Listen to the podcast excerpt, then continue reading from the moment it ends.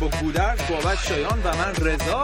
در خدمتتون هستیم. این هفتم توی انگلیس جام از دست کاپتان جرارد سر می‌خوره. توی آلمان بایرن از مادرید تا مونیخ خواستگاری می‌کنه. توی ایتالیا بالوتلی مفسرهای ورزشی و فوشکش می‌کنه. و در بخش اسپانیا هم بزرگداشتی داریم برای تیتو. فوتبالکست رو هر دوشنبه می‌تونید از page فیسبوکی ما دانلود کنید و گوش بدید. page فیسبوکی ما هستش facebook.com slash خط مورب فوتبالکست. فوتبالکست رو فارسی انگلیسی هم سرچ کنید میاد. همینطور می‌تونید ما روی SoundCloud هم follow کنید. app SoundCloud هم تو ایران فیلتر نیست. قشنگ می‌تونید حالش رو ببرید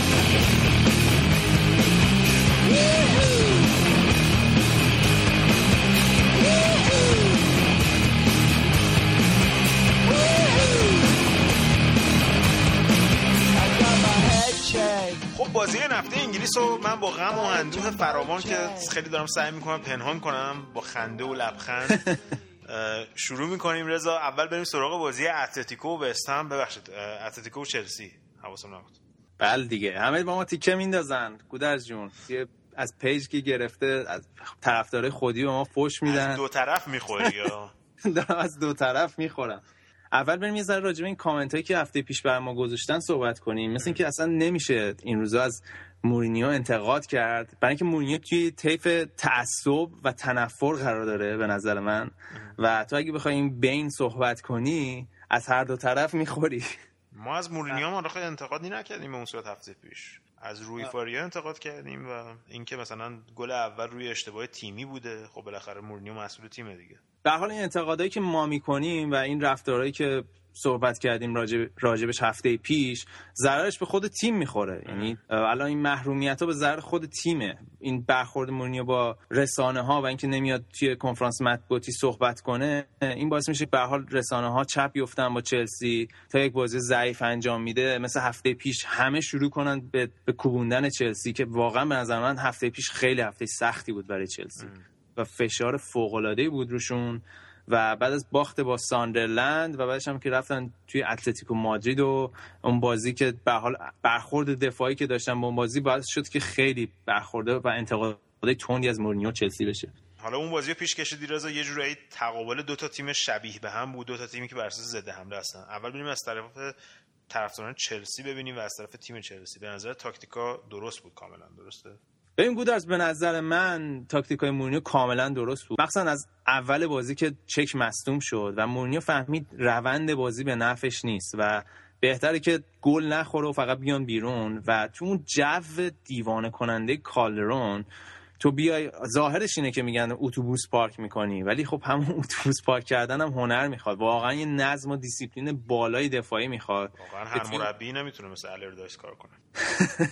نه خب ببین تو اون جو کالدرون تو بتونی بیای با دیسیپلین و تمرکز بالا دفاع کنی و گل نخوری و جانتری که به نظر من فوق العاده بود. یه جورایی تو کل بازی دیگو کاستا که الان به نظر من بهترین مهاجمای دنیاست و کاملا خفه کرد و محو تو بازی قبل از مصونیتش و به نظر من حرجی نیست به چلسی به خاطر نوع بازی که کردن و مطمئنا توی بازی برگشت چلسی متفاوتی رو خواهیم دید. آره البته من فقط دارم شوخی می‌کنم داستان وستم و اینا رو. فقط دارم میگم که هر تیمی برای نتیجه گرفتن هر کاری می‌کنه و هر تیمی یه جوری نتیجه می‌گیره. اون کاری که درسته. مهم در آخر این business نتیجه هست دیگه فوتبال این روزا متاسفانه.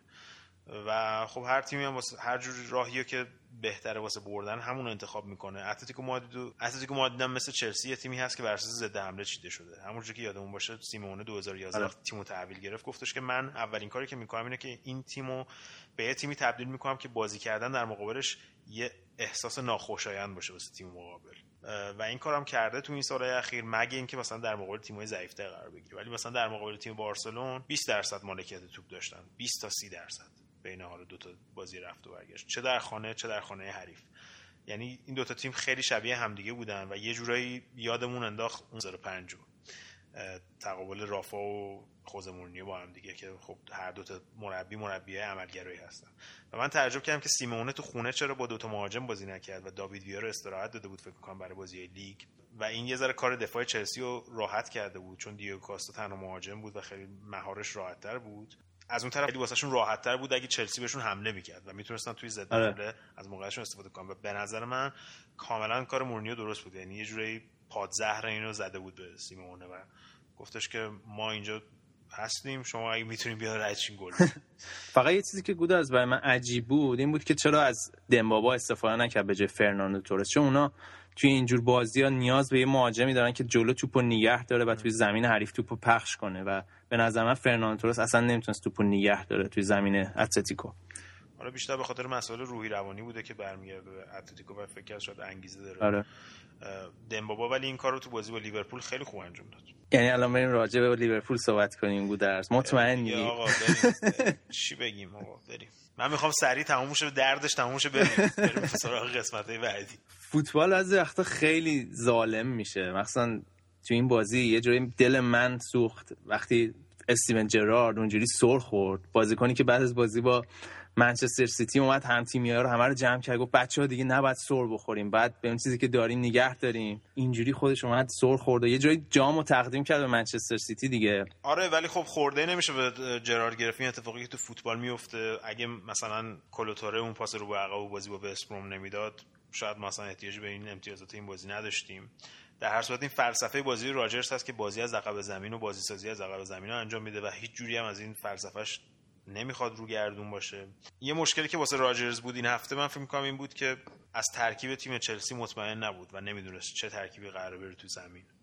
و همین که راجرز کلا تیماشو بر اساس نقاط ضعف حریف میچینه و تاکتیکاشو انتخاب می‌کنه و به نظر من به خاطر همین شروع لیورپول برخلاف بازی دیگه شروع خیلی آرومی بود. در حالی که لیورپول تو ده دقیقه اول آره. بیشترین گل زده تو کل تیمای اروپایی به تیمای مقابل. و من فکر می‌کنم که تیمو فرستاده بود که اول محک بزنن چلسی و بفهمن چه کی به کیه. کی به کیه چه ترکیبی چیدن. و متاسفانه همه چیز داشت خوب پیش می‌رفت تا ثانیه آخر وقت اضافه نیمه اول که بدترین موقع است که یه اشتباه بکنی و یه اشتباه شکننده که روی تیم و هم ریخت. خب بعد از اونم طبیعیه که خب چلسی میره توی دفاع و خب آخرین گلم که دیگه همه تو حمله بودن و اتفاقی که افتاد. ولی خب خیلی خوبه که تیم بهتون بتونی 80 میلیون به عنوان تعویضی بیاری توی زمین وسط بازی. یه آمار جالبم رضا این بود که تیم B و C چلسی 182 میلیون دلار خرج شده بود و تیم A لیورپول 166 میلیون دلار. اینم آمارش آره. Fox Sport هستش. پس ما نباید از لیورپول یه توقع زیاد داشته باشیم. این توقع رو خود لیورپول با بازی که انجام داده شایستگی که نشون داده به وجود آورده واسه ما درسته ولی نباید بذاریم این ما رو گول بزنه. خیلی تیمای بهتر از نظر نفرات توی لیگ برتر انگلیس هستن امسال.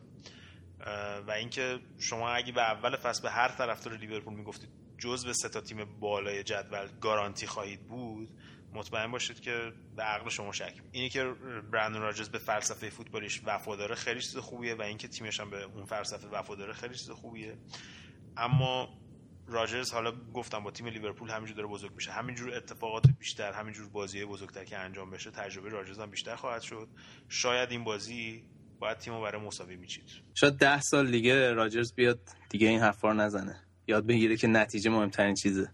نه واقعا هم چیز اتفاقی خواهد افتاد. همه مربی‌ها یه روزی به اون داستان خواهد رسید. جوونه و جاهل. جوونه و جویا اینا اما بیشترین تیمی که این وسط منتفع شد تیم آقای مهندس بود. آره دیگه روز روز منچستر سیتی بود به نظر من. همه خوشحالتر الان اونا مثلا رفتن توی زمین کریستال پالاس که از سختترین زمین هاست توی لیگ برتر برای برنده شدن. و یه بازی خیلی خوب نمایش دادن و اومدن این یایا توره دوباره یه جون دوباره داده به تیمشون. با اینکه حتی فیتنسش هم کامل نبود و مجبور شد دقیقه 60 هفتاد فکر کنم بکشتش بیرون ولی یه گل خیلی خوب زد و یه پاس گل داد که نشون چقدر این بازیکن گذاره و به نظر من یکی از اگه بهترین نباشه یکی از بهترین بازیکن لیگ برتر بوده این فصل. و منچستر سیتی راهش خیلی همواره فقط باید از سد اورتون بگذرن و و اگه اون بازی ببرن دیگه کار تمام شده است به نظر من برای همه. البته این در صورتی که لیورپول بتونه 6 امتیاز بعدی رو بگیره که من فکر می‌کنم خیلی کار سختی خواهد داشت. مخصوصا با همین کریستال پالاس تو خونه کریستال پالاس آره. تو سلهرس پارک. چلسی هم یه جوری امیداش زیاد شد دوباره چون اگه منسیتی سه تا بازی داره احتمال اینکه امتیاز یه جایی از دست بدن هنوز هستش. صحبت بهترین بازیکن کردی. زمانی که این برنامه بره بیرون دوشنبه احتمالا بهترین بازیکن که لوئیس سوارز هستم انتخاب شده.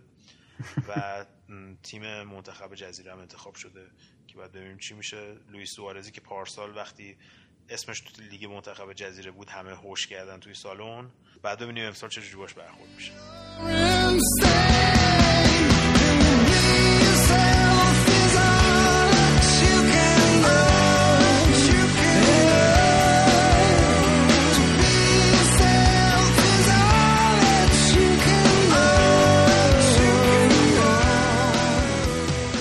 رضا بریم به پایین جدول یه نگاهی بکنیم. یه بازی خفن بود. پایین جدول بازی مرگ و زندگی بین ساندرلند و کاردیف. اگه به هواداری ساندرلند می‌گفتی دو هفته پیش که شانس داریم بمونیم تو لیگ برتر فکر کنم با سنگ می‌زنن.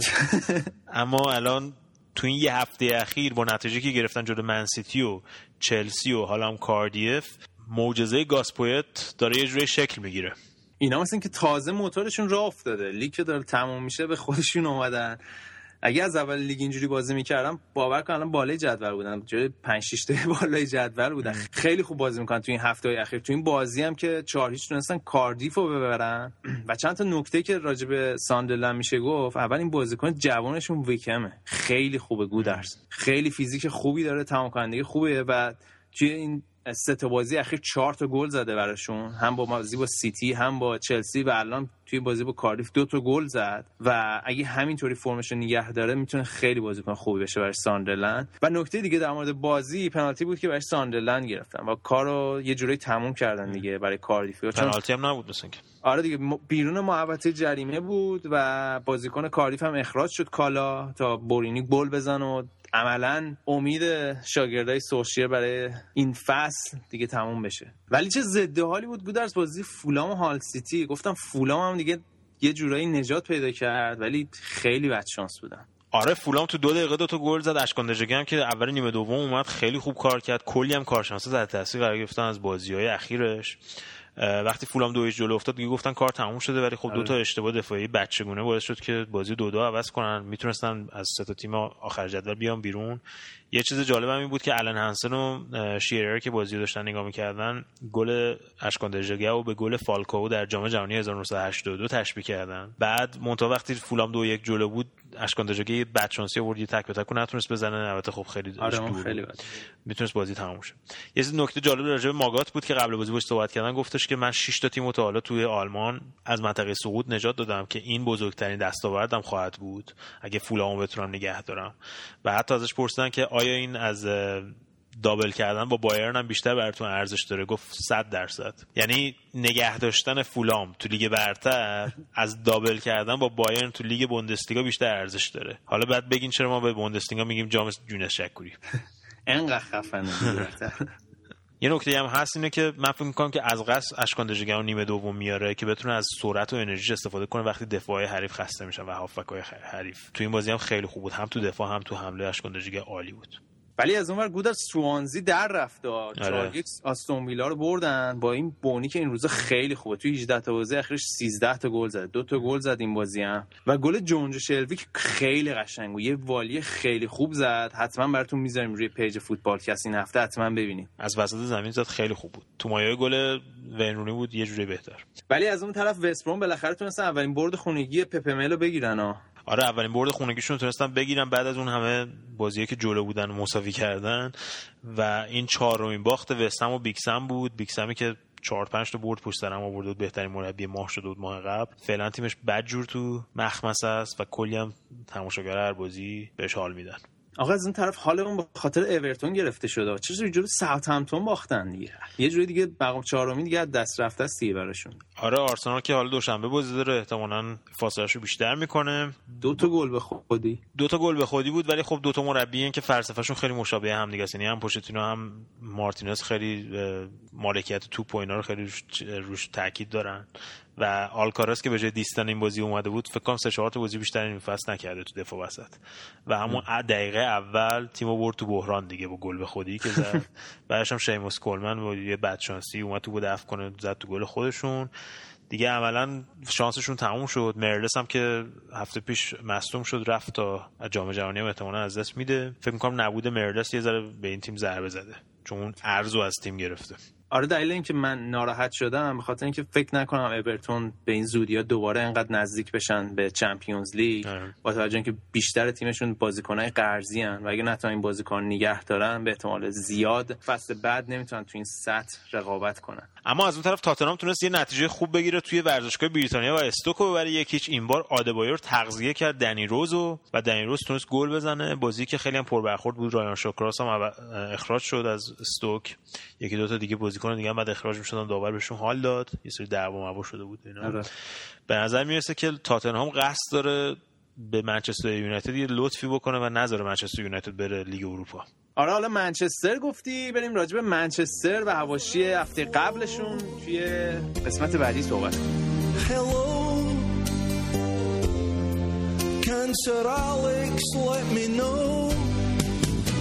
How I get them to respond. The man is fucking knackered, and Evra's legs have gone. Tell me how to win a match, cause I haven't got a clue. Please let me tell Bill Kenwright, I love you. خب بریم سراغ منچستر که این هفته کل فوتبال انگلیس رو تحت شوهای خودشون قرار داده بودن. اول با بازیشون جلوی نوریچ شروع کنیم که کلاس 92 همه جمع بودن دیگه برای آره. و چقدر هم خوب بازی کردن. یه که خیلی مشهود به نظر من خیلی سبکبال بودن. خیلی خیالشون به نظر راحت بود و با اعصاب آرومی داشتن بازی می‌کردن. و خوان که چقدر خوب بود. و از اولم توی زمینش نذاشته بود و وقتی هم که رفت تو برای ولبک دست زد و رفت دو تا گل هم زد. خیلی خوب بود این بشه آقا حالا مثل این که حالا که مویس رو اخراج کردن این داستانایی که توی رخکن منچستر چه خبر بوده کم کم داره میاد بیرون. اختلافا و دعوا و چه خبر بوده؟ آره دیگه معمولا اینجوری دیگه. ای وی بی هم رفت همین جور همین داستان بود. اسکولاری هم که رفت همین داستان بود. مایکل لادروپ که از سوانزی رفت همین داستان بود. همینجور کم کم تازه داستانا میاد بیرون. خب ببین رضا در اینکه منچستر تو سالهای اخیر همینجور به مرور افت کرده بود شکی نیست و من فکر می‌کنم که لیگی که پارسال برد سر الکس فرگوسن با اختلاف 11 امتیاز یکی از بزرگترین دستاورداش بود واقعا. و یه کسی مثل الکس فرگوسن می‌تونه که اون ظرفیت ها رو از این بازیکن ها بکشه بیرون اون توانایی که داره. و به نظر می‌رسه که دیوید مویس این توانایی رو نداشت.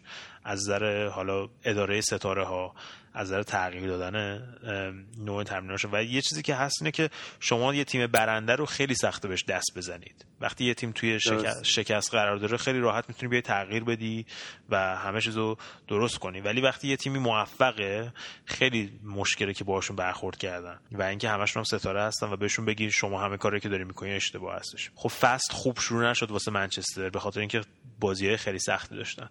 یعنی 5 تا بازی اولشون 5 تا بازی خیلی سخت بود. و این تیم تو تابستون تقویت نشد که به نظر من رفتن دیوید گیل هم خیلی تاثیرگذار بود. یعنی دیوید گیل و الکس فرگوسن با هم دیگه رفتن. هر کدومشون اگه میموندن یکی از این دو نفر آره. میموند خیلی کمک می‌کرد.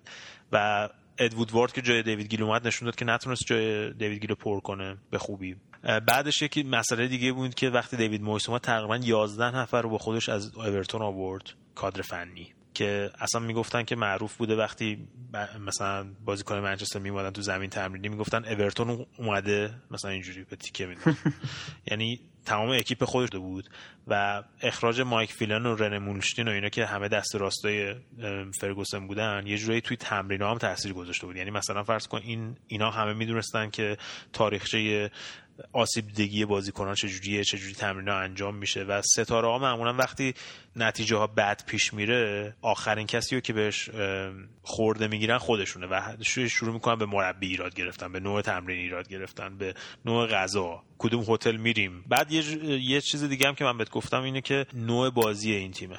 مثلا 51 بازی 51 ترکیب مختلف. رکورد زدی. خب مثلا شما ببین اتلتیکو مادرید که یکی از تیم‌های موفق این فصل بوده از 13 تا بازیکن توی 15 تا بازی اخیر استفاده کرده. این رمز موفقیت تیم اون ثباته. چلسی الان شما ببینید وقتی به ثبات رسیده خیلی سخت پیش میاد که تغییر بده. اشلی کول بعد 14 تا بازی بشینه پشت سر آزپیلیکوئتا خب اینکه شما هی تیمو تغییر میدین رقابت رو تو تیم می‌کشه و بازیکنان رو سرخورده می‌کنه و شروع می‌کنه به بهانه گیری اینا همش هنر یه مربیه man management اینکه بتونی اداره بکنی بازیکنان و یه آماری بگم که نشون بده چقدر نوع نمایش منچستر ضعیف بوده اینه که فلینی کریک و کلورلی که سه تا هافبک مرکزی منچستر بودن تو این فصل یک دونه پاس گل نداشتن و یک دونه پاس در عمق موفق نداشتن. این سه تا رو هم دیگه. و این نشون میده که چقدر بازی این تیم ملال آور و کسل کننده و بیروح بوده تو این فصل که همین هم باعث شد که اخراج بشه. سه تا مثال من توی روزنامه دیدم که به نظر من از همش معتبرتر هستش. از روزنامه تایمز و گاردین من جمع کردم. یکیش بعد از بازی المپیاکوس بوده که بازیکنان می‌بینن که دیوید مویس داره یه کتاب می‌خونه از این کتابایی که مثلا ر... آره. روانشناسی از این کتابای روانشناسی که چگونه, چگونه مربی بهتری شویم. مثلا یه چیز. توی هواپیما.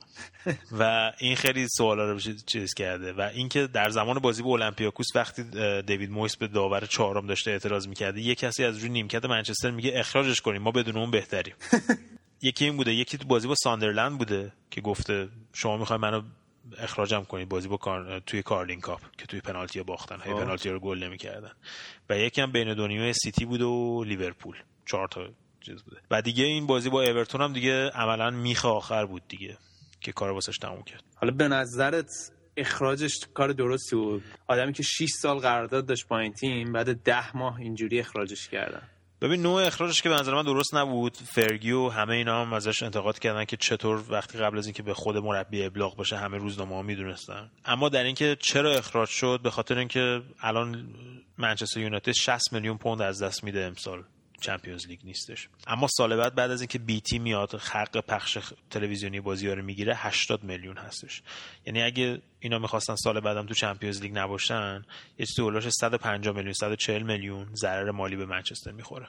و اینکه اینا گلیزرها می‌دونن که الان بعد این فصل بیان کلی خرج کنن. و فکر می‌کنم که با خریدایی که دیوید مویس کرد مثل آره. فلینی و خرید زاها که فرستادش بره. البته الکس فرگوسن خریده بودش ولی خب این که خرید نتونست جا بندازه. و خرید ماتا که یه خرید بیمورد بود برای منچستر نشون داد که با پول زیاد عاقلانه برخورد نمی‌کنه و نمی‌تونستن بهش 150 میلیون بدن که خرج کنه. حالا به نظر کیو میارن جاش؟ صحبت که بیشتر صحبتش خیلی زیاده. آره دیگه میگه قرارداد سه ساله بسته ولی به نظر من ونخال یه اشتباه بزرگی برای منچستر به خاطر اینکه ونخال اگه هلند تا نیمه نهایی و نهایی بره تا 13 جولای با تیم هلند تا بیاد برگرد و جا بیفته و ببینه کیو می‌خواد بفروشه و کیو می‌خواد بخره و اینا عملا دوباره یک شروع کند واسه منچستر خواهد بود اول فصل. آره ولی خب چاره دیگه هم ندارم به اون صورت. آدم دیگه ای نیست که در سطح و اندازه مربیگری منچستر باشه. من همیشه گفتم بهترین گزینه یوپ هاینکس تنها مربی که می‌دونه با ستاره ها چجوری کار بکنه می‌دونه چجوری توی باشگاه با سنت کار بکنه. هم تو رئال مادرید کار کرده هم تو بایر مونیخ که پیش کسوتاش خیلی کله آره. گنده هستن. به نظر من تنها تیمی که می‌تونه یوپانکس رو از بازنشستگی در بیاره منچستر یونایتد.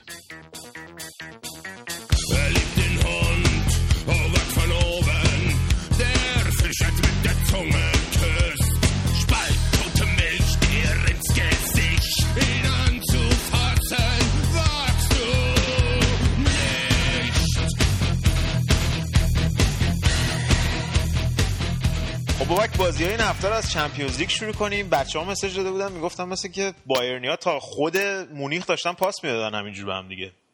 حالا این مسخرهاتون رو بکنید. من حالا دلم خیلی امیدواره به بازی برگشت ولی مثل اینکه من تیم تو رو بدجوری چش زدم این وسط. آره و سق سیاه بود. گفتم به چش نزن.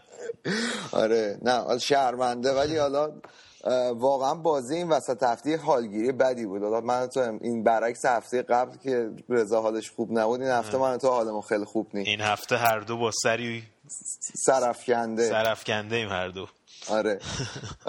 ولی این بازی وسط هفته خب این انتقادای طرفدارای بایرن هم از این انتقادایی که حالا میشه به گواردیولا و یه خود انتقادات رو گواردیولا بود از خیلی زیاد بود. می‌گفتن خیلی دیگه بایرن داره بازی مالکیت توپ انجام میده. خب رئال هم سیستمش معلوم سال چندین سال از زمان مورینیو داره ضد حمله بازی می‌کنه. آره. کریس رونالدو برگشته بود به ترکیب و اون خواست تقریبا تمام هواداره که لام بره و جلوی کریس بازی کنه خیال ما راحت تر باشه برآورده نشد. رافینیا اونجا بود. از اونجا ضربه خورد یعنی سه تا موقعیت خوب داشت رال نیمه اول که یکیش گل شد. کریم بنزما موقعیت دیماریا و کریس رونالدو هم حتی تقصیر کار شد. یه جورایی میشه گفت رافینیا بود چون همش از سمت راست بایرن بود. و اینکه حالا خب یه خود هوادار بایرن هم البته باید بگم گود از خود بدادت شدن خب ما هفت سال پیش این موقع چاریش بازی رفت و برده بودیم. بازی برگشت سه هیچ تو بارسلون بردیم. یه خود برادر شده بودم باید اینو یادشون باشه که رئال خب تیم خیلی خوبی امسال. با خریدایی هم که کرده مثل گرت خیلی قوی تر از سال پیش شده. و من فکر نکنم خیلی نتیجه یکیش حالا نتیجه بدی باشه. من امیدوارم باید بتونه جبران کنه بازی برگشت. آره حالا یه نگاهی هم به آمار بازی بندازیم. بابک تو این بازی که خب نیمه اول رئال فقط 20 درصد مالکیت توپ داشت. نیمه دوم 37 درصد. یه ذره از این نظر بهتر شدن. اما خب فکر کنم تا 10 دقیقه آخر 10 15 دقیقه آخر بایرن به اون صورت موقعیت 100 درصد جدی زیاد نداشت. توی پاس هم رئال 276 تا پاس داد. بایرن 705 تا. ولی خب رئال 5 تا شوت تو چارچوب داشت. بایرن 4 تا که این نشون میده که از توپایی که داشتن بهتر استفاده کردن. به نظر می‌رسه. آره گودرز البته خب با تغییرایی که گواردیولا داد مارتینز و شوینشتاگر رو مارتینز و شوینشتاگر رو آورد گذاشت وسط زمین لامو برگردون سر جاش و گوتسر آورد تو زمین و مولر. مولر آقا باید باشه. مولر اصلا سال پیش این موقع یادت با بارسلونا آره. چه بلایی. مولر باید واقعا باشه. همه شاکی بودن از این قضیه. ولی سیستم در واقع هانکس شد بایر مونیخ و خیلی بهتر فکر کنم با سیستم هانکس بتونه از پس رئال بر بیاد یا با تا سیستمی که گواردیولا دوست داره. فکر می‌کنم نبود تییاگو هم خیلی موثر باشه. واسه سیستم گواردیولا فکر کنم تییاگو خیلی لازمه. آره اگه تییاگو بود با برگشتن شوانشتاگر احتمالاً لام برمیگشت 100 درصد سر جای اصلیش. یه صحبتی هم این بود که خب مولر که بهترین بازیکن شماره ده هستش یعنی به عنوان مهاجم کاذب پشت مهاجم. چرا باید مثلا بازی بهش کمتر برسه و شوانشتاگر تو اون نقش ازش استفاده بشه؟ از اون طرف رافینیا که خب این چند هفته اخیر خیلی افت داشته تو بازی با هوفنهایم که سالیاویش و ولاندو اینا قشنگ اتوبان کرده بودن اون سمت تو تو بازی با منچستر یونایتد فقط دو تا تکل موفق داشت مثلا. تو بازی با دورتموند که رو سه تا گل مقصر بود. آخرش هم که اخراج شد گل آره. داستان شد. یه ذره به نظر می‌رسه که این تصمیم رو اعصاب هواداری بایرن بود خلاصه. البته گودرز یه شانسی که گواردیولا آورد این آخر هفته با ورد برمنی بازی داشت که یه جورایی حریف حریف تدارکاتی خوبی می‌تونست باشه برای بازی. رئال اینام تیمشون ضد حمله بود سیستمشون. البته این بازی خب نکات جالبی داشت. یک دقیقه سکوت به خاطر مرگ تیتو ویلانووا اول بازی بود. خب بالاخره ما سال پیش همین موقع داشتیم با با رقیب باش بازی می‌کردیم و یه دوست خیلی خوبم واسه پپ گواردیولا بوده. و حالا این بازی خیلی جالبه که ده سال پیش همین بردر برمن توی ورزشگاه المپیک مونیخ اون موقع نه آلیانز آرنا بایرن رو سه یک برد و با گلای آیلتون و یوهان میکو و قهرمان بوندسلیگا شد با توماس شاف. یاد خاطره اون بازی هم زنده می‌کرد ولی خب تو این بازی گواردیولا مجبور بود دیگر رافینیا خدا استفاده نکنه. آره. خب وایزا رو گذاشته بود یه لام و البته آورد بود یه لحظاتی از بازی گذاشتش دفاع راست و خیلی سیستم هاینکستر داشت بازی می‌کرد تا یعنی بازی مستقیم تر تا بازی های همون مالکیت توپ. خیلی خوب بود. حالا یه نکته جالبی که کلودیو پیزارو البته این بازی دوتا گل زد اینه که کلودیو پیزارو به تمام تیم‌های بوندسلیگا الان گل زده. آره. و این فصل هم هر دفعه که به عنوان حالا یار دوم سوم اومده به عنوان مهاجم تو بازی که کم اهمیت تر بوده خوب گل زنی کرده لاماستا. آره خیلی مهاجم خوبیه. خب سنش رفته بالا و واقعا هم توقع اینو نداره تو حضور مثلا بازیکن مثل منجوکیچ و مولر و گوتسه تو ترکیب اصلی قرار بگیره و حتی حاضر شده که با قرارداد کمتر بمونه که سال دیگه فوتبالش تو بایرن تموم کنه. خب حالا بابا از بایرن که بگذریم بریم ببینیم دورتموند و لورکوزن و شالکه و اون بالا بایلایر چیکار کردن. خلاصه.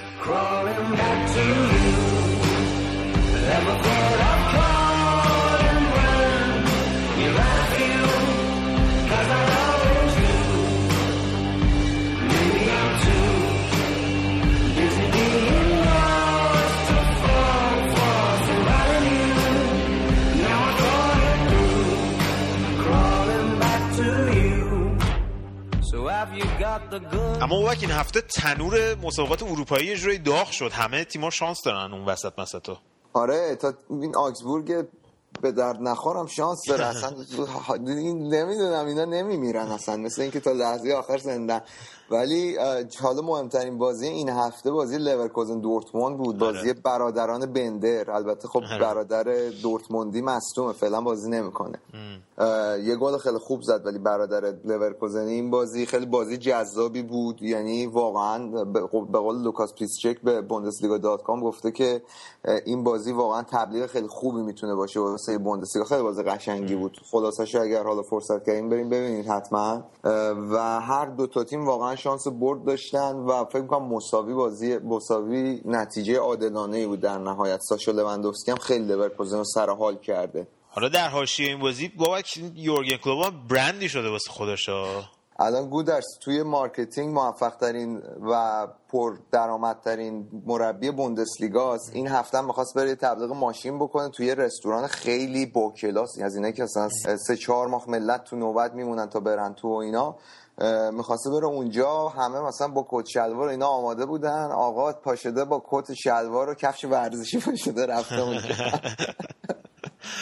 نه ولی خیلی باحال. واقعا آدم جالبی. از نظر آدم جذابیه از نظر شخصیتی و من اصلا میبینمش خندم می‌گیره. یه کار خیلی قابل تقدیرش هم این هفته این بود که شایعه های منچستر رو یه جوری خفه کرد و گفتش که من به قراردادم پایبندم و به هوادارهای تیم دورتموند. این کارش بکنم خیلی تو فوتبال مدرن امروز خیلی قابل تقدیر بود. آره واقعا قابل تقدیره. ولی خب اینو یادت باشه گودرز. الان یورگن کلوپ یعنی شخصیت مربیای بوندسلیگا نشونده واسه خودش الان کسیه تو بوندسلیگا. شاید بیاد توی لیگ انگلستان دیگه یورگن کلوپ نباشه. یعنی یه بوندسلیگا یه دونه یورگن کلوپ. حالا یه چیزی هم که من تو این بازی دیدم بابک این بود که لورکوزنی که 4 5 بازی قبلش قبل از اینکه لواندوفسکی بیاد توی حمله خیلی ضعیف بود یه جورایی ایده اصلا انگار نداشتن واسه حمله. خیلی موقعیت زیاد خلق کردن فکر کنم که لواندوفسکی اومده یه جوری روح تازه‌ای به این تیم نمیده. آره خب ولی خب بد آوردن دیگه. آره. این کیسلینگ ساق پاش کشیدگی پیدا کرده. خب این فصل واسش تمام شد. بنده خدا به تیم ملی دعوتش نمی‌کنن. خیلی شانس نداره. ولی ساشا لواندوفسکی من هنوز بود از یه خود منتظرم این شاید شوک تغییر مربی باشه. آره. نمیشه خیلی سریع گفتش که لورکوزن الان همه چی بود مثلا یه دونه رفتن سامی هیپیا همه چی الان کویته و همه چی خوبه. برای خود فرصت داد بهش ولی خب نتیجه خیلی خوبی گرفته. تیمش خیلی با کنه و به این بازیکنهای جوان هم فرصت میده. بعد ببینیم چی میشه دیگه. نگهش میدارن واسه فصل بعد یا نه. شالکه چی کار کرد؟ شالکه امید گلادباخ رو نگر داشت زنده برای لیگ قهرمانان. به گلادباخ تو زمین خودش تو گلزنکرشن باخت این ینس کلر داره ترکیبای مختلف این چند وقته امتحان می‌کنه. هوادارش شالکه هم خیلی راضی نیستن. هونتلار رو این بازی گذاشته بود رو نیمکت و اواخر بازی آورد. نتایج این هفته جورایی همه به نفع گلادباخ بود. وولسبورگ هم تو زمین خودش دو دو با فرایبورگ مساوی کرد تا موقعی که همیشه لازم داره ببره نتونه ببره. این هم داستان تکراری وولفسبورگ دیگه. ماینز هم از اون با بردی که به دست آورد یه جوری هنوز امیدوار از نظر ریاضی هنوز می‌تونن بیان لیگ رو... لیگ قهرمانان. ما تیم لیگ قهرمانان نیست. حالا خدا کنه نیاد. همون واسه لیگ اروپا بجنگن نورنبرگی رو بردن که خیلی داره این هفته بد نتیجه می‌گیره. یعنی این هفته ها چند تا باخت پشت سر هم داره به دست میاره. عملا به نظر من شانسش از بقیه تیم‌ها واسه رسیدن پلی آف هم کمتره. حالا بابک از تیم استاد پشمیانفر صحبت کرد ببینیم پایین جدول چه خبره. این اسلومکا هم که قشنگ حالی داره میده به جدول. آره من فکر کنم گودرز داره تیمو نگه میداره و داره فکرشو می‌کنه. داره به بازی پلی آف فکر می‌کنه. خیلی بیشتر از همه تیمای دیگه. و خب جلو آگزبورگ باخت. خب آگزبورگ الان تیم خیلی با انگیزه ای بودش که امیدای اروپایی خودش زنده نگه داره. سه یک برد حلیلشون. حلیل آلتینتوپ دو تا گل زد واسهشون. و اون یکی تیم پایین جدول برنشوای دانیال داوری هم دو هیچ به هرتا برلین بی انگیزه باخت. ولی خب اونام هنوز شانس رسیدن به بازی پلی آف رو دارن ولی دیگه قطعا نمی‌رسم به رتبه 15 که بخوان بمونن روی کاغذم دیگه شانس اینو ندارن. یعنی الان فقط شانس بازی پلی آف رو دارن و تو اون اون دو تا تیم دیگه ای که هنوز روی کاغذ شانس سقوط دارن یعنی هانوفر و اشتوتگارت هم تو بازی خسته کننده روز جمعه 0 0 مساوی کردن و نسیخ به سوزن کباب. آره دقیقا. تو بازی بی رفت این هفته تیمای وسط جدولی هافنهایم و انتراخ فرانکفورت 0 0 کردن. من هافنهایم داره ناامیدم می‌کنه. چند هفته است یه بازیکن اخراجی هم داشتن. حالا باید برای اینکه بخش آلمان رو ببندیم بریم سراغ بازی چمپیونز لیگ. ببینیم تیمتون شانسی داره واسه صعود یا نه؟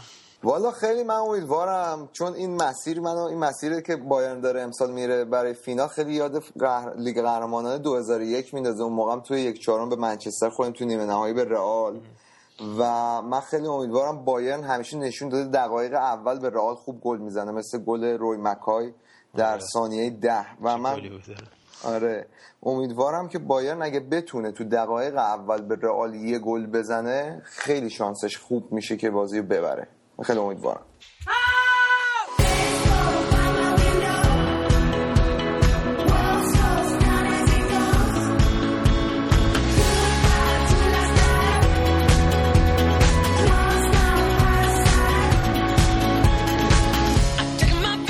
بریم سراغ فوتبال ایتالیا که من این هفته شایان داشتم برنامه بازی ها رو نگاه می‌کردم. بازی روم و میلان جمعه است. بعد ساسولو و یوونتوس که یوونتوسی که توی یوروپا لیگ پنج شنبه بازی داره بعد دوشنبه بازی کنه.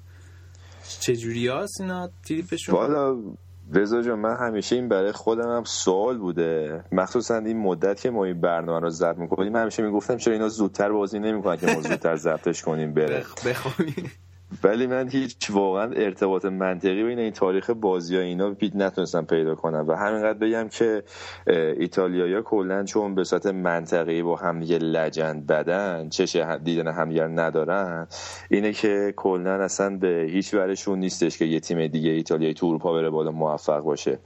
که چند وقت پیشم آنتونیو کونته علنا توی مصاحبهش گفتش که آره ما می‌دونیم که هیچ کنیم از تیمای دیگه ایتالیایی طرفدار ما نیستن تو اروپا. توقع هم نداشته باشه که ما از یه تیم ایتالیایی دیگه حمایت کنیم واسه اروپا. خب حالا بریم سراغ بازیا روم چی کار کرد؟ دو هیچ میلان زد. دیگه امیدای میلان یه جورایی نقشه براب شد برای یوروپا لیگ. چند هفته خوب داشتن نتیجه می‌گرفتن. کلا الان روم و میلان دو تا قطب متضادن از نظر مدیریت و کلا مربیگری. هر چقدر که روم داره خوب کار می‌کنه یه تیم نمونه است. از من میلان تو سراشیبیه سقوط همچنان. بازی رو اگه شما می‌دیدین روم کاملا مسلط بود. یه بازی یه طرفه. پشت سر هم موقعیت ایجاد می‌کردن. خوب پرس می‌کردن میلانیا رو.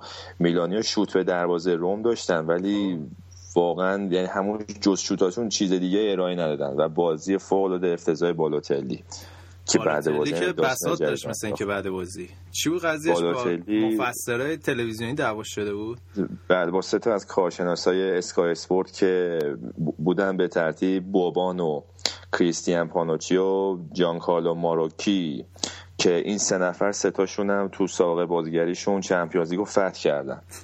و اینا از بالوتلی انتقاد کرده بودن که خیلی ضعیفه. مثلا تو حرکات بین توپش و بالوتلی هم خیلی توپ به اونا توپیده بود و گفته بود که آره شما از فوتبال هیچی نمی‌فهمین و بی احترامی کرده بود. خلاصه. من خوبم. و آره. خلاصه اینم یه داستان جدیدی شده که دیگه میگن صبر سران باشگاه میلان هم به آخر رسید و می‌خوان که بالوتلی رو بفروشن. و همین الان جدی ترین گزینه مثل که پیشنهاد باشگاه موناکوه. و صحبت هستش که لاوتیو اگه بالاتلیو بفروشن لاوتیو می‌خوان به جوش از پاریزن ژرمن بیارن. و از یه طرف دیگه جایگاه بالاتلی تو تیم ملی هم ظاهرا داره متزلزل میشه. پراندلی شدیدا داره تجدید نظر می‌کنه روی اینکه بالوتلی رو به عنوان نفر اصلی تیم روش حساب کنه یا نه. چیزی که قطعی به نظر می‌رسه اینه که دیگه جاش تو ترکیب 11 نفر اصلی تضمین شده نیستش. مخصوصا با ظهور این ستاره های جوونی که این فصل توی لیگ ایتالیا شاهدش بودیم. حالا راجع به ایموبیله و بقیه دوستان بیشتر صحبت می‌کنیم. آقا از این طرف روم چقدر خوب داره بازی می‌کنه؟ پیانیچ هم یه گل خیلی خوب زد. چند نفر دریبل زد سوپر گل. حالا توی page فیسبوکمون سعی می‌کنیم گلش رو بذاریم. قضیهشون چیه اینا؟ روم که رودی گارسیا همین الان صحبتش هست که به عنوان مربی فصل انتخاب بشه. فوق العاده تیم خوب داره سازماندهی می‌کنه و همین الان بعد دقت کنیم که از حضور کوین استرودمن و ماتیو دسترو اینا محروم هستن. ماتیو دسترو که چهار جلسه محرومیتش رو داره سپری می‌کنه استرودمن هم مسئول ولی اینو همچنان دارن خوب بازی می‌کنن. و چیز دیگه این که چند تا پیشنهاد جدی همین الان برای رودی گارسیا هستش. حتی صحبتش بود که بارسلونا دنبالشه. ولی رودی گارسیا خیلی روکوراس گفته که من دوست دارم تو روم ادامه بدم. البته به شرط اینکه تیمو تقویت کنم برای فصل بعد تو چمپیونز هم می‌خوایم بازی کنیم. و یه چیز دیگه در مورد مدیریت باشگاه روم می‌خواستم بگم که این ترکیب دو نفره جیمز پالاتو هستش و دی بندتو. دو نفر آمریکایی که اصلیت ایتالیایی دارن اینا. و جیمز پالوتا سابقه مدیریت تیمای ورزشی رو داره. بوستون سلتیکس NBA رو 2002 خریده و با همین مدیریت خوبش اونا رو 2008 به قهرمانی رسونده. و الانم خیلی واضح گفته که من رم رو می‌خوام یکی از سه برتر اروپا تبدیل کنم و پلانش از همین الان چیده گفته بودیم قبلا داره ورزشگاه می‌سازه واسهشون. به شدت رو ترنسفر بازیکنهای جوان با استعداد داره کار می‌کنه و نتیجه کاراش هم خیلی زود دارن می‌بینن فعلا. از اون طرف اینتر و ناپولی با هم بازی کردن توی بازی که اینتر شانس برد نباخ. ناپولی خیلی سر بود به نظر من تو کل بازی. بازی که موقعیت جفت تیما خب زیاد حروم کردن و بهش مخصوصا از اون ور ناپولی با گونزولای گواین و یه موقعیت تک هم که اینلر خراب کردش. و اتفاق بعدم این وسط واسه ناپولی این بود که ایگواین تو برخورد خشن با آنجولی مدافع اینتر به شدت مصوم شد با گریه کنان بردنش بیرون که ظاهرا چیز خاصی نیست. آره فکر می‌کرد جام جهانی از دست میده ولی مثل که امروز گزارش اومد بیرون ممکنه ممکنه حتی به فینال کوپا ایتالیا هم برسه. لاوتسی هم مثل که صحبتایی بوده که برش کردن ناپولی. چی بوده قضیه؟ چیزی که مشخصه این حتما مثل که پاریس سن می‌خواد بفروشته چون میلان هم گفتیم که مشتاق خریدشه. ولی دلورنتیس رئیس ناپولی قویا رد کرده بود. این فرضیه رو گفته بود که لاوسی حکم زنی رو داره که یه بار خیانت کرده به شوهرش. حالا دوباره می‌خواد برگرده پیش شوهرش. کدوم آدم عاقلی میاد همچین کاری بکنه؟ آقا این کوواچیش هم این بازی از اول گذاشتن توی ترکیب جای و گوارین برخلاف بازی پیش که سریع اومد یه گل زد این بازی اصلا خوب نبود. تیم اینتر ماتزاری هنوز به تعادل ثبات نرسیده. و واسه همین شما رو این عملکرد سینوسی بازیکناش هم نمی‌تونی اونطوری قضاوت کنی. این بالا دو سه تا بازیکن شاید اگه تو این ترنسفر تابستون جذب کنه ترکیب ثبات خودش رو پیدا کنه اون وقت بهتر بشه راجع به اینا قضاوت کرد. ولی الان قشنگ تو باشگاه توی مرحله گذاره. نمیشه خیلی قضاوت کرد. رو هم رو کار ماتساری هم رو عملکرد بازیکن‌ها به نظر من. خب اینم از میلانیا بود. بریم توی بخش بعدی راجع به سایر نتایج توی لیگ ایتالیا صحبت.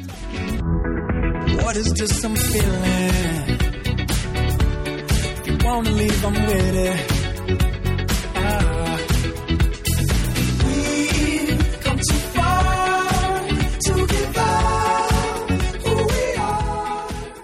خب بریم سراغ سایر بازی ها توی لیگ ایتالیا. با فیورنتینا شروع کنیم شایان که سه هیچ بولونیا رو زدن.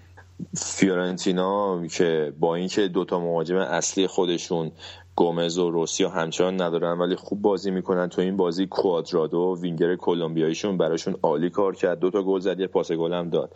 که این روزا به شدت شایعش هستش که می‌خواد به یه باشگاه بزرگتر منتقل بشه. از بایر مونیخ و منچستر یونایتد تا یوونتوس مشتریش هستن و فیورنتینا از همین الان به فکر یه جایگزین هست واسه اون.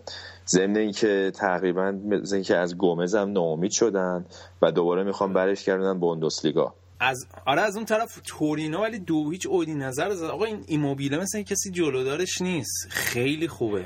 چیزی که به نظرم مسلمه این که فصل بعد دیگه تورینو نیست. به ایموبیله آره تو فصلی که الان شما نگاه کنین توز و ایگواین و یورنته اومدن و ماریو گومز جوزپه روسی دوباره از مصدومیت در اومد این فصل. البته این دوتای آخری خب با بدشانسی روبرو شدن دوباره مصدوم شدن. خلاصه آخر همه اینا الان ما این ایموبیله رو می‌بینیم که تو صدر جدول گل زناست با 22 گل خیلی عالی کار کرده. به شدت این روزا داره به دورتموند لینک میشه. فقط همونطور که قبلا گفتیم یه پای قضیه یوونتوس که من بعید می‌دونم به این راحتی از دستش بدم و الان تو تیم ملی ایتالیا یه حساب خاصی روش وا کردن. و بالاتلی هم که جدیدن اینطوری شده خیلی خوشحالن که یه بهانه هستش که رو هم می‌تونن جایگزینش کنن. البته یه بازیکن خیلی خوب دیگه هم دارن چرچی که اونم احتمالا شاید بره یوونتوس. و یوونتوس که این روزا با خیلی هم مثلا که در ارتباطه. توس آره چند تا خبر ترنسفر داره به گوش می‌رسه. یکیش نانی منچستره که میگن حتی پیشنهاد بنفیکا رو رد کرده که بیاد یوونتوس. خب. به اون یکی هم الکسیس الکسیس تکزاس باش الکسیس سانچز که اونم خبرش هستش که از بارسلونا این فصل می‌خواد بیاد یوونتوس با یه قرارداد سه ساله. کلا خورده اضافات تیمای دیگر رو می‌خرین دیگه. والا خب خورده اضافات خوبی. حالا اون نانیو که یه دو سه فصل دیگه اون نانیا سابق نیست ولی الکسیس فوق العاده بازیکن خوبیه. اگه بتونن جذبش کنن. البته یوونتوس دوشنبه بازی داره با ساسولو. احتمالا وقتی این بازی احتمالا وقتی این برنامه رو میشنوید یوونتوس ساسولو رو برده. احتمالا. سامتوریا چی کار کرد با کیوو؟ سامتوریا دو یک کیوو رو شکست داد. این هفته ما یه خبر بعد که از اسپانیا شنیدیم تیتو ویلانووا مربی بارسلونا که فوت کرد. خبر بعد دوم همین دیروز بودش که بوسکوف مربی افسانه سامدوری اول دهه 90 که تنها اسکودتوی تاریخشون رو براشون برمغان آورد اونم تو 83 سالگی فوت کرد.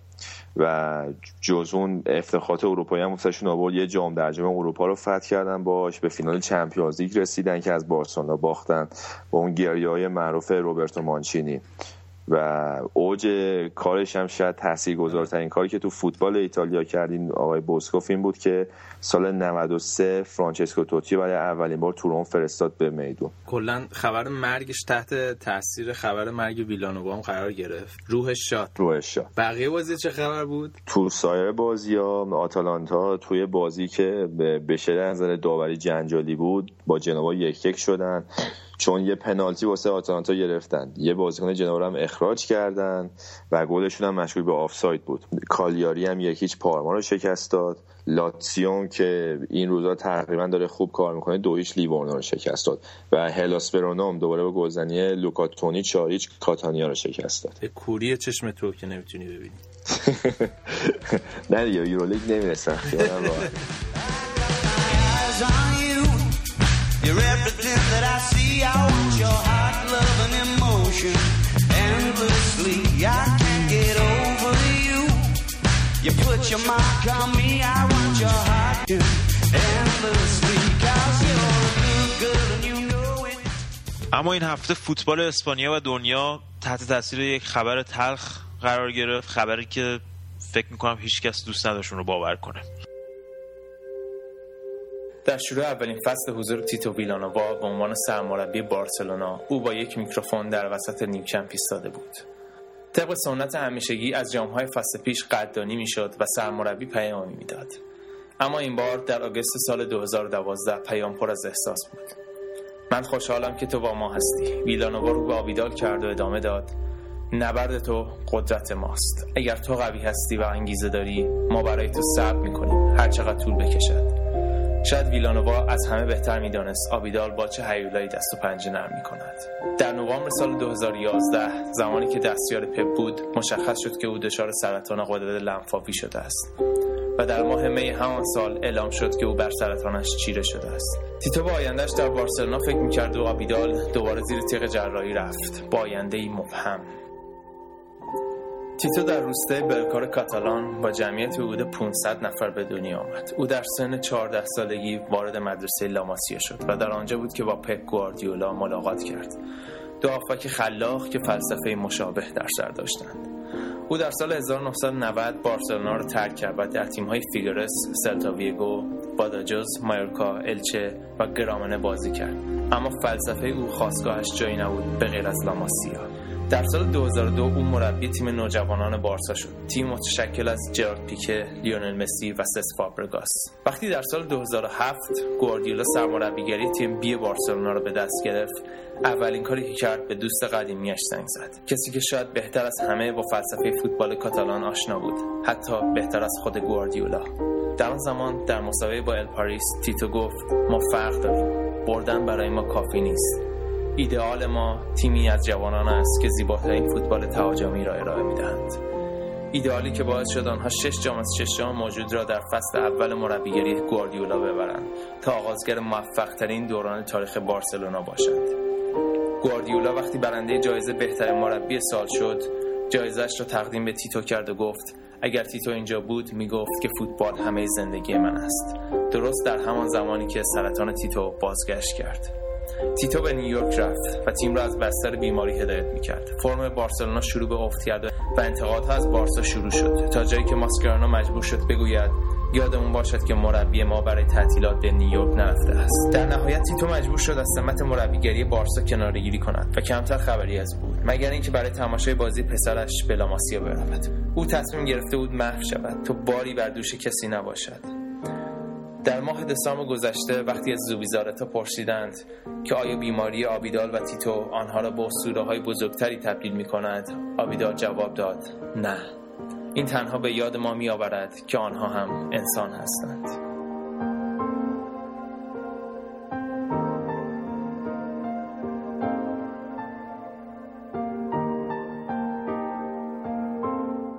اما رضا تیم بارسا در شوک رفتن تیتو در غم بسیار با تمام این مراسمی که داشتن توی این مدت رفتن به مصاف آره. ویارال و یه جوری هم شوکه شدن با دوتا گلی که خوردن اول از ویارال عقب افتادن و گل اول ویارال واقعا من نمی‌دونم دفاع بارسا چیکار داشتن می‌کردن یعنی یه قشنگ یه حفره اون وسط مرکز دفاع بارسلونا باز شد اما با کمک بازیکنان ویارال برگشتن به بازی. البته گل اول بارسا واقعا خیلی قشنگ بود. یه کار تیمی خیلی قشنگ بود که در آخر گل به خودی شد. ولی خب گل دوم کاملا هدیه‌ای بود که بازیکن ویارال دادن به بارسا و در آخر هم که مسی گل سومو زد. بارسا دیگه. آره یه جوری قصر در رفتم و فکر می‌کنم یه پایان خوشی بود برای این هفته تلخ برای بارسایی ها. البته تنها خبر خوب این هفته برای بارسایی ها این قضیه تعلیق شدن محرومیتشون بود که این تابستون می‌تونن خرید کنن و فکر کنم باید نهایت استفاده رو از این بازه زمانی ببرن این فصل. اما از بارسا که بگذریم بریم سراغ سرنشین لیگ استتیکو که یه بازی خیلی سخت با والنسیا داشتن و موفق شدن. والنسیا یکیچ برن این فکر کنم یکی از سخت ترین بازی های باقی مونده شون بود. از اون فینال های باقی مونده برای قهرمانی در لیگ که موفق شدن والنسیا رو یکیچ ببرن والنسیا که وسط هفتم توی جام یوفا بازی داشت. آره تو جام یوفا که دو هیچ به سویا باختن تو خونه سویا. البته شاید هم یه نیم نگاهی دارن به بازی برگشت تو خونه خودشون. ولی خب یه بازی خیلی محکم و جلوی اتلتیکو انجام دادن و گبی با اون سانتی که کرد برای راول گارسیا و هد راول گارسیا یه جوری قصر در رفتن. فعلا یه خانه گذشتن و عملا از سه بازی آخر شش امتیاز می‌خوان تا قهرمان بشن. حالا بود از یه سری آمارای جالب داشتی با من صحبت می‌کردی راجع به اتلتیکو مادرید و اینکه چقدر بازیشون از زمانی که سیمون اومده دچار تغییر و تحول شده. ذره راجع این آمارا صحبت می‌کنی؟ آره رضا حالا این اتلتیکو مادیدو خیلی شباهت میدن به میلان آریگوساکی. میلانی که کم کم به کمال رسید و واقعا غیر قابل شکست بود. شکست منظورم شکست نتیجه نیست. از نظر روحیه و نوع بازی هستش. آره. چیره شدن برشون. و اول که سیمون اومد کاملا یه تیم تقریبا تک بودی بود یعنی پرس بالای زمین و بازی بر اساس ضد حمله. اما الان که مثلا به این فصل نگاه می‌کنیم می‌بینیم که یکی از بهترین دفاع رو دارن یا بهترین دفاع لالیگا رو دارن. چند تا گل خوردن؟ 22 تا گل خوردن توی 35 تا بازی که یه آمار خیلی خوب به آره. حساب میره. 19 تا کلین شیت داشتن. به خاطر همینم کورتو انقدر رو بورس الان. یه آمار خیلی جالب اینه که رضا کمترین تعداد شوت به سمت دروازهشون شلیک شده. یعنی نشون میده که چقدر دفاعشون خوبه و خط میانشون خوب کار می‌کنه. جلوی دفاع رو پوشش میده. به طور میانگین 9 تا شوت در هر بازی. یه چیز جالب دیگه اینه که جنگندگی این تیمی که بیشترین تعداد تکل دارن تو لالیگا. یعنی 24 ممیز 3 تکل در هر بازی. و بعدش هم اتلتیکو بیلباو هستش با 24 ممیز 2 و اینکه همونطور که قبلا هم گفتیم اوایل به صورت یه تیم ضد حمله بود ولی الان می‌بینیم که 55 درصد گلاشون از توی بازی جریان بازی به دست اومده. 22 درصد گلشون از ضربات ایستگاهی هستش و کورنرها. و فقط 11 درصد گلاشون از ضد حمله است و 8 درصد هم از پنالتی. که نشون میده که یه جورایی یه میکس خیلی خوبی از انواع مختلف گلا دارن. که اینو اگه با انواع مختلف بازیکن که دارن مثل گبی که یه بازیکن خیلی ریز نقشی هستش مثل جاوی مثل اینیستا و بازیکن دیگه مثل توران راول گارسیا داوید ویا کوستا. این همشون بازیکن متفاوتی هن که خصوصیات متفاوت دارن. و یه جوری این تیمو متمایز می‌کنن از تیمای دیگه. و این هنر دیگو سیمونه رو میرسونه که با یه سری منابع محدود تونسته این تیم رو فرش نگه داره تازه نگه داره و نوآوری بکنه تو این تیم. و همچنین مثلا این تیم رو به ثبات برسونه و خسته هم نشن. با توجه به مسابقاتی که تو شرکت کردم مثلا همونطور که گفتم از 13 تا بازیکن تو 15 بازی اخیرش استفاده کرده که نشون میده این تیم به یه ثبات و یه شاکله خوبی رسیده. و همینم هم رمز موفقیتش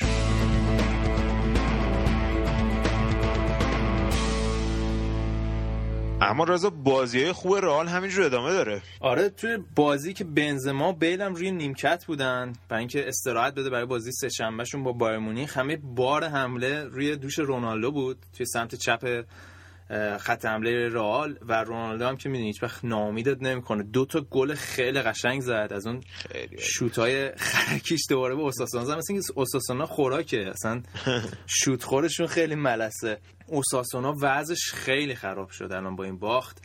الان 35 امتیاز دارن و با یک بازی بیشتر می‌تونن برن توی منطقه سقوط. اگه به خودشون نیان وضعیت دفاعشون خیلی افتضاحه. برای آلماجم بعضا خیلی آرومی داشت. چیزی که آنجلوتی نیاز داشت قبل از بازی با بایرن مونیخ نکته جالب بازی این که یک guard of honor ی در واقع اون تونلی که بازیکن تیم حریف تشکیل میدن و دست می‌زنن برای تیم قهرمان برای رئال مادرید تشکیل دادن به خاطر قهرمانیشون توی کوپا دل ری که حرکت به نظر من قشنگی بود. اما توی نبرد دیگه که خیلی مهم بود رضا اتلتیکو بیلبائو تونست سه یک سویا رو ببره. سویایی که از هشت بازی اخیرش هفتاشو برده بود و یه مساوی داشت. و بعد از اتلتیکو مادرید دومین تیم بود در زمینه فرم آره. بهترین فرم. و وسط هفته هم تونستن والنسیا رو ببرن دو هیچ تو خونه. سویا خیلی رو فرم بود و اتلتیک بیلبائو خیلی جالب تونست تو همون دقایق اول به گل برسه روی ضربه کورنر و یه جوری سویا رو روحیش رو کشت. سویا هم فکر کنم یه چشم به همین بازی برگشت با والنسیا داشت مثل والنسیا. و گل دوم اتلتیک بیلبائو خیلی قشنگ بود. حتما ببینید اگه تونستین. و اتلتیک بیلبائو تونست تقریبا دیگه مکان چهارمیشو تثبیت بکنه. نیوس ام خیلی براشون خوش‌یمن بوده امسال خلاصه. یه برد 6 امتیازی بود براشون دیگه. دقیقاً. البته نبود راکتیچ هم خیلی تاثیر گذاشت توی عملکرد سویا. آره فکر کنم استراحت داد برای بازی واسه هفت چه بازی دیگه هفتم خطافه موفق شد یکیچ مالگار ببره. فکر کنم اولین برد خطافه توی خونه توی پنج ماه اخیر بود بودرس. از اون طرف رئال بتیس یکیش به سوسیداد باخت که دیگه بتیس که کارش خیلی وقت تمام شده. سوسیداد هم خیلی همچین فرم خیلی خوبی نداشتن تو این بازی. خیلی بازی معمولی بود براشون. از اون طرف آلمریا دو یک اسپانیول رو بردی بازی مرگ و زندگی و آلمریا بود. همونطور که می‌دونین آلمریا و خطافه و اوساسونا و اینا دوستان اون پایین جمع خیلی برد مهمی بود برای آلمریا این برد. جمعه شب هم که الچه و لوانته با هم یکی یک کردن. بازی سلتاویگو و وایدوید هم که دوشنبه انجام میشه. در صورت اون نبرد پایین جدول هم خیلی جالبه. حتی الچه هم که 36 امتیازی ممکنه به اونجا کشیده بشه.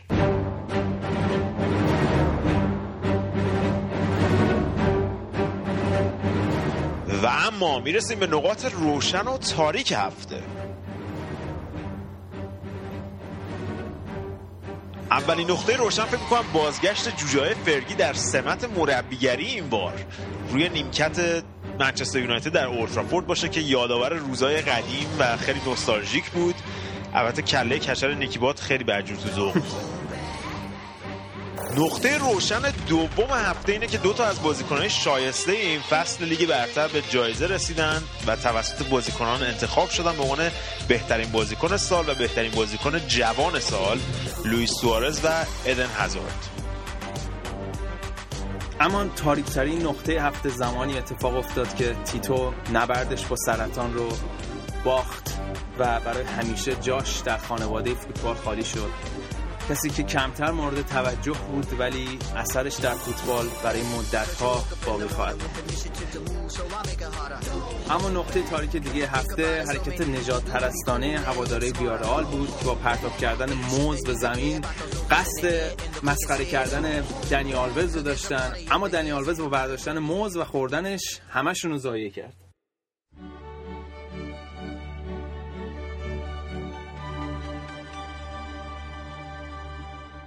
خب مرسی از همه شما دوستان که با ما بودید. پیج فیسبوکی ما یادتون نره facebook.com یا خط مورب فوتبالکست. فوتبالکست هر دوشنبه می‌تونید از اونجا دانلود کنید و گوش بدید. لطفا پیج ما رو به دوستانتون هم معرفی کنید. ما کسی رو به غیر از شما نداریم خلاصه.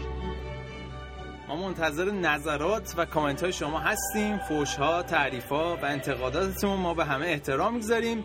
بازی وسط هفته هم از دست ندید که بکش بکش حسابی. پس تا برنامه بعد از فوتبال لذت ببرید و سعی کنید جلوی بعضی از بازی خوابتون نبرید.